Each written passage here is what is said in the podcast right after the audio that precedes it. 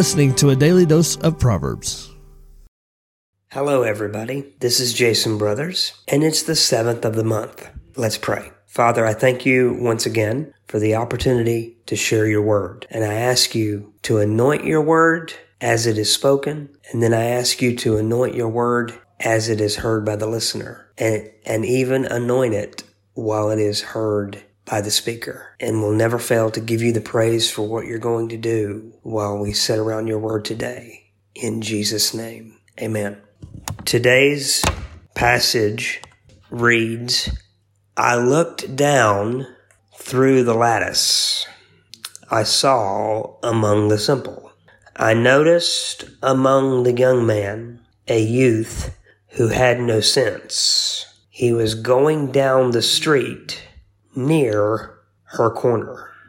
The context of this passage is concerning a young man's interaction with and warning against an adulterous woman. And once again, this passage begins by saying, There is a young man, and his youth had no sense. I think it is important for us to realize that all of us, at one season or another, or maybe if we're real honest with ourselves, at multiple seasons, sometimes we lack common sense. But not having common sense is not without negative results. Because it says that this man who had no common sense went down near her corner.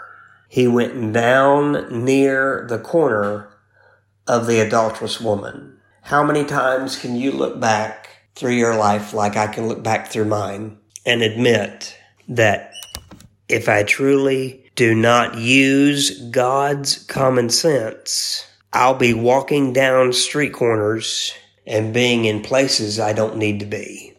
As Benjamin Franklin once said, there is nothing less common than common sense. But the wonderful thing about being full of the Holy Spirit is the Holy Spirit goes beyond filling us with just common sense but filling us with what the beginning of this context says we can have, and that is the wisdom of God.